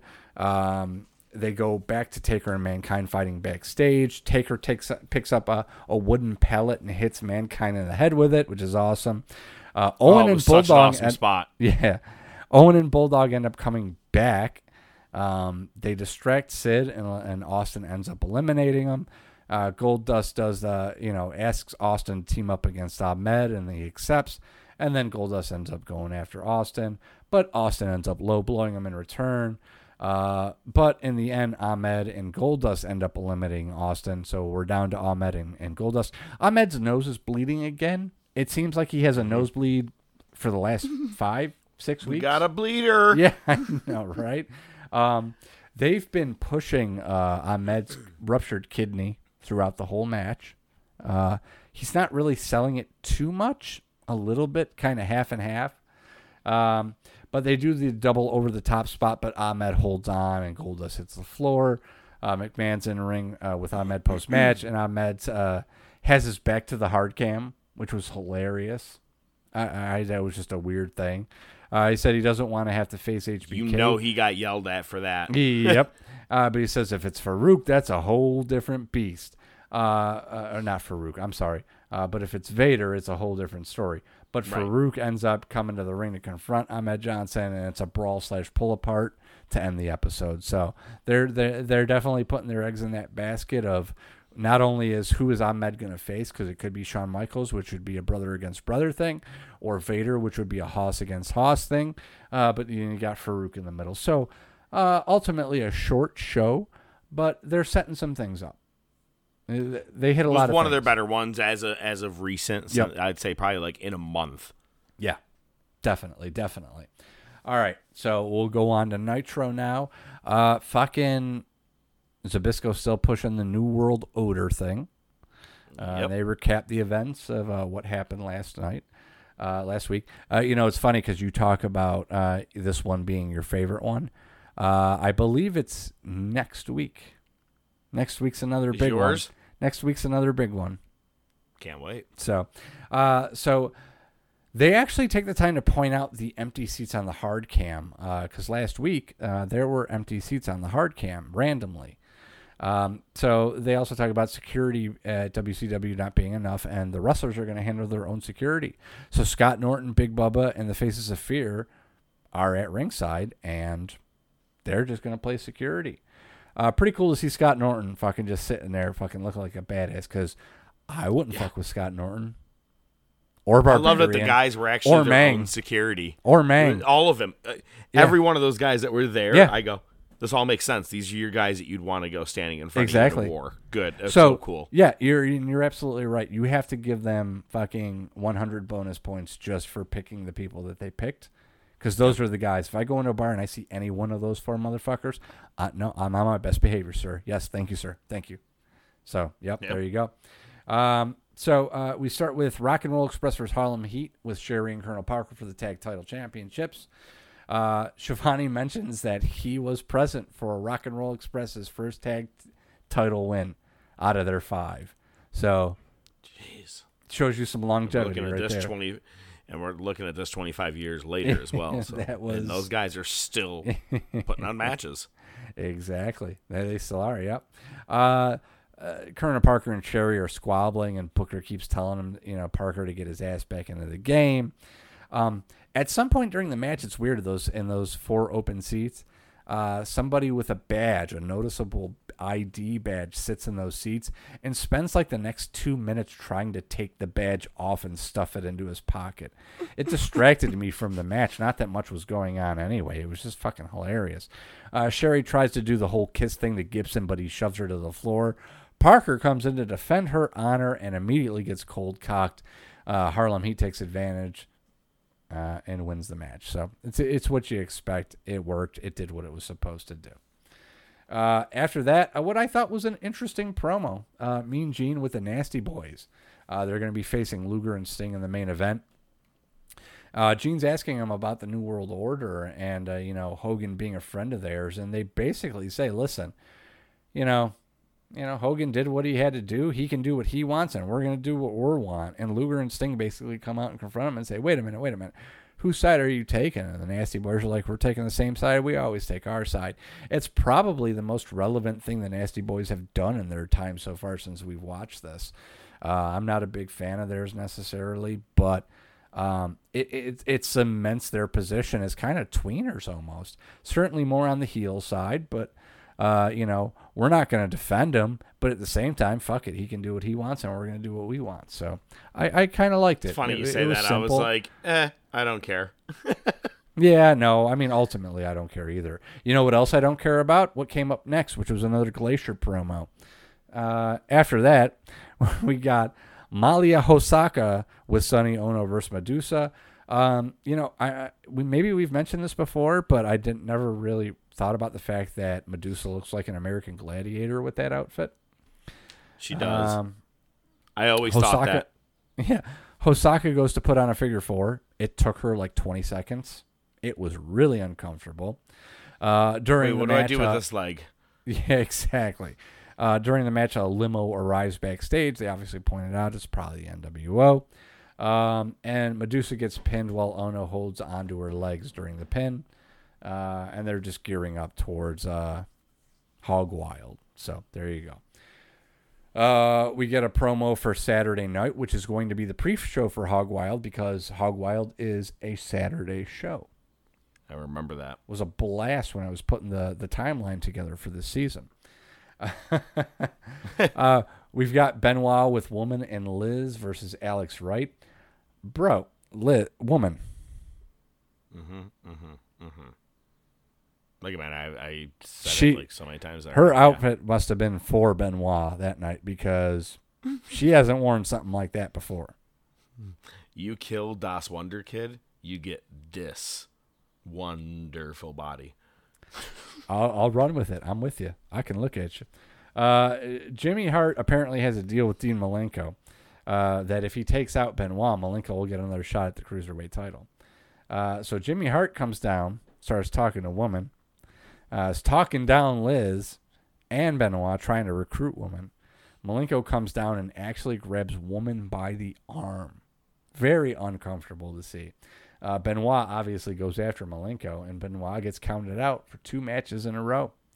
Uh, and this is the first time since we've been in the Disney MGM studio that they've used the palm tree for a spot. Yep. like, I, why did it take you so long? I would have done that like first week. It was great. I was so excited. I'm like, finally, yeah, ram somebody's head into that fucking Yeah. thing. It's perfect. Make a fucking make a coconut fall. Uh, so uh, we're approaching hour two, and I think this is not the first time that they've done this where they've put in Steven Regal in a match approaching hour two just to get beat. Matter of fact, I don't think it's the first time they've done it approaching hour two with Macho Man. Um, but they make it a point to say that Bischoff and Heenan are nowhere to be found, so Schiavone and Zbyszko are going to keep running commentary. Uh, during the match, Sting and Luger come to the ring and they sit down in those open seats. I got distracted. I was watching them trying to interact with uh, the, the the fans that were sitting next to him. Uh, Sting certainly did it more than Luger, uh, but Macho wins clean and quick. And then Luger and Sting go down to the limo. They open the door and they pull out a bouquet of flowers with a little message that says condolences on the death of WCW. Uh, mean Gene is in the ring with Macho afterwards. Sting and Luger end up joining. Mean Gene to a fan in the in the crowd. Knock it off with the Matlock jokes, guy from New York. Fucking Gene. Most random thing ever. Fucking Gene. You gotta love him. You gotta love him. Um, Sting kind of cut a hammy promo, uh, and and Macho wants uh, Sting to hold the flowers up so he can kick a two point conversion threat, or two point one point. Uh, and he kicks him. It was actually a pretty good kick. I'm surprised he didn't break his It foot because there's a big wooden board down the bottom of him. And then the limo pulls away. Um, then they go back to Zbyszko and Schiavone. Zbyszko has massive under boob sweat in that polo shirt. it was hard to miss. I'm sorry I had to put it in there, but I had to put it in there. Uh, another recap of the previous. Dude, it is what it is, bro. I can't help you. Listen. No, I it got- was. It was. I got some titties too. I know what it's like. You know, no hate, no hate. Uh, another little recap of We Saturday may actually night. get a, uh, a a titty uh, hat trick today. we do a recap of the previous Saturday night. Uh, Flair had a match against Chavo and wouldn't release a figure four. Eddie comes out to rescue him, so Eddie and Chavo kind of cut up more. More so, Eddie cuts a promo on Flair, uh, and then Ray cuts a promo also on the New World Order. Uh, after that, oh Jesus Christ, we got Booty Man with the Booty Babe versus Ric Flair with Woman Liz and Deborah. Uh, Arn Anderson ends up following after him with a steel chair, kind of keeping watch with the rest of the security guards of the wrestlers. Uh, Mongo and Benoit are out there keeping watch as well. Uh, Heenan ends up coming out to ringside for the broadcast and says he's been waiting backstage for Bischoff. Uh, hasn't seen him. Uh, basically, what ends up is Flair gets the figure four in, and then before Booty can tap, Benoit and Mongo just run in and just beat the shit out of him. Meanwhile, you've got to figure that Booty Man, while technically not in the Dungeon of Doom at this point, was in the Dungeon of Doom as Zodiac. And he's basically got his entire stable out at ringside who doesn't do anything to help him. Uh, Arn Anderson goes after Booty's leg with the chair. I mean Gene enters the ring. Uh, Flair gets a figure four, and again, Gene's screaming, telling him to stop. Um, and Arn Anderson quotes the Untouchables. And I didn't write the quote. Oh, no. Arn Anderson says, They bring a knife, you bring a gun. They send one of yours to the hospital, you send one of theirs to the morgue. Fucking love that Great line. quote. and I love Arn's the best one for that. Yep. That was he delivered it amazing. And the thing was, he was wearing the glasses. Yep. He was wearing the glasses. What kind of motherfucker can wear those glasses and even in 2021 still look like a badass? Still, yeah, I was gonna say even now watching it back, that's Yep. funny. Still looks like a badass. Um, and they basically say, "Oh, Hogan, this is your boy. This is your boy." Basically saying it's Brutus without saying it's Brutus. This is Yep. your boy. You want us? Come and get us. Fucking great. Because it Cool, took me a a cool while. response to last week. It took me a while to realize, like, oh yeah, that's Brutus. That's Hogan's boy. Like that's Hogan's Right. boy. Like if anybody's Hogan's boy, it's him. That boy, that dude wouldn't have a job if it wasn't for Hogan. And, and smart move. Flair, I thought it was really awesome response to last week's invasion. It was Yep. so cool. Flair said, "This is your boy. You want retribution? Come and get us." Loved it. Fantastic. Uh, they do a recap. It was actually a really long recap of the NWO attack from last week, followed up by the NWO promo, but it gets cut short because Luger and Sting are in the production truck, tell them to stop the promo, and they're basically ac- accusing the production staff of being on the NWO payroll. And then at the end, Sting says something about going to get free Mountain Dew. Don't know where that came from. Weird. Uh, then we get uh, Sergeant Craig Pittman with Teddy Long versus the Giant with Jimmy Hart. Uh, they do a Hog Wild promo. Uh, Bischoff still hasn't been sighted. This is a squash match as expected. Uh, Giant is about to, after winning, goes for a second choke slam on Pittman, and Teddy Long asks him to stop, and he does. So he choke slams Teddy Long. Watching the Giant give Teddy Long a choke slam, I, I, I take that as a bonus. That was pretty cool. I liked it. Uh, and then Mean Gene gets in the ring. The limo's back. Uh, another solid promo by the Giant, man. Man, you know, watching back all these episodes, you know, all this shit, the Giant was Giant back then. Yep. Like I No like no intended, yeah. props. Like I don't feel like enough props is paid to him during that time, dude. You had to contend with the NWO. You had to contend against going against WWF during that time at the beginning of the wars. It wasn't even really a war at that point when Giant came in. He started in the Dungeon of Doom. He had to deal with that whole monster truck fiasco, and he's the fucking world champion. He's cutting good promos and he's blowing through legends. Legends. I was gonna say he's and he's uh, he's been cutting or he's been a solid worker for the entire year of '96 so far. From everything we've seen, they're Yeah. giving him the best push they should have. That was smart. They did a good job with him. Absolutely. For now, Absolutely. we'll see how it goes. we'll get there. Uh, we got another Glacier promo. I'll skip past that one. Mm. Uh, be here next so week. we get uh, the Nasty Boys versus Sting and Luger in the in the main event. Um, they do a Saturday night recap. Remember, Macho got his briefcase back. Yeah, well, he Mhm. lost it Yep. again because on Saturday night, Deborah and Mongo came back and stole it. Uh, fantastic. So, hey, Macho, baby, I got your money. oh my god! uh, Steiner brothers end up coming up ringside for this match. Um, uh, one of the nasty boys goes to clothesline Luger while they're out on the floor. He misses, hits Rick. Rick hits him back. Uh, ends up being a Scorpion Deathlock for the win. No surprise. Mean Gene's in the ring. Uh, when Mean Gene's in the ring, uh, they actually cut like with like three, four minutes left in the episode. Uh, they go to commercial, uh, and when they come back, there's two little kids in the ring with Sting and Luger. Uh, and they give them a little shout out, and uh, the kids leave. Uh, and then they they spend like two minutes teasing going back to the limo because it's back again. So Yep. Mean Gene and Sting and Luger all go back out there. Uh, Security, you know, uh, Norton and the Faces of Fear and Bubba follow him. Uh, Sting opens the door to the limo. Somebody throws something at him. The door closes. The limo pulls away. They look at it, and the bag says Turner on it.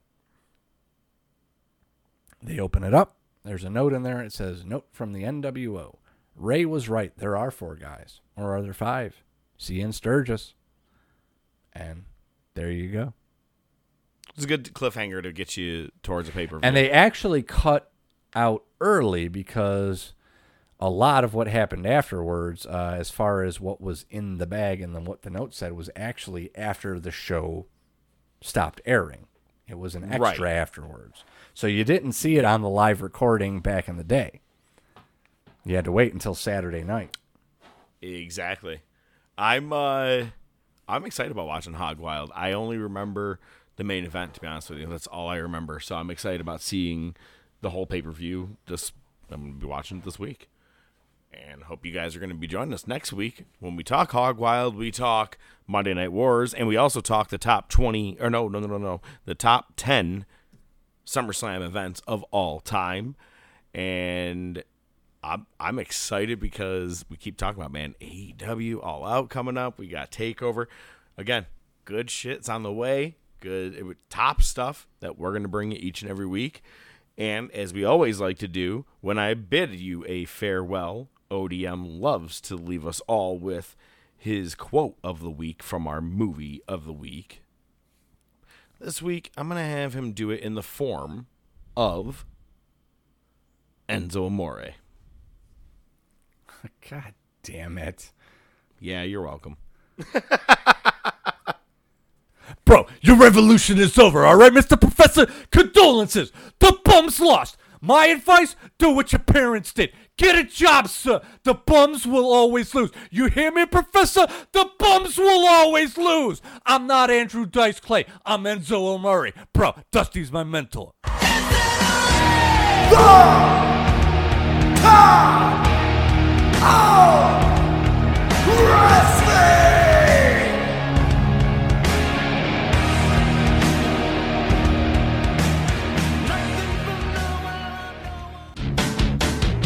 Top of Wrestling Podcast is brought to you by The Top of Wrestling Podcast. Your hosts are the Professor, Mark Fantasia, and ODM, Joe Rizzo, with special weekly segments by Nightwing the Analyst, Rashawn Hilton. Without your continued support, it would just be some guys talking wrestling. Feel free to interact with the show on Twitter, YouTube, Facebook, and by email at the top of wrestling at gmail.com.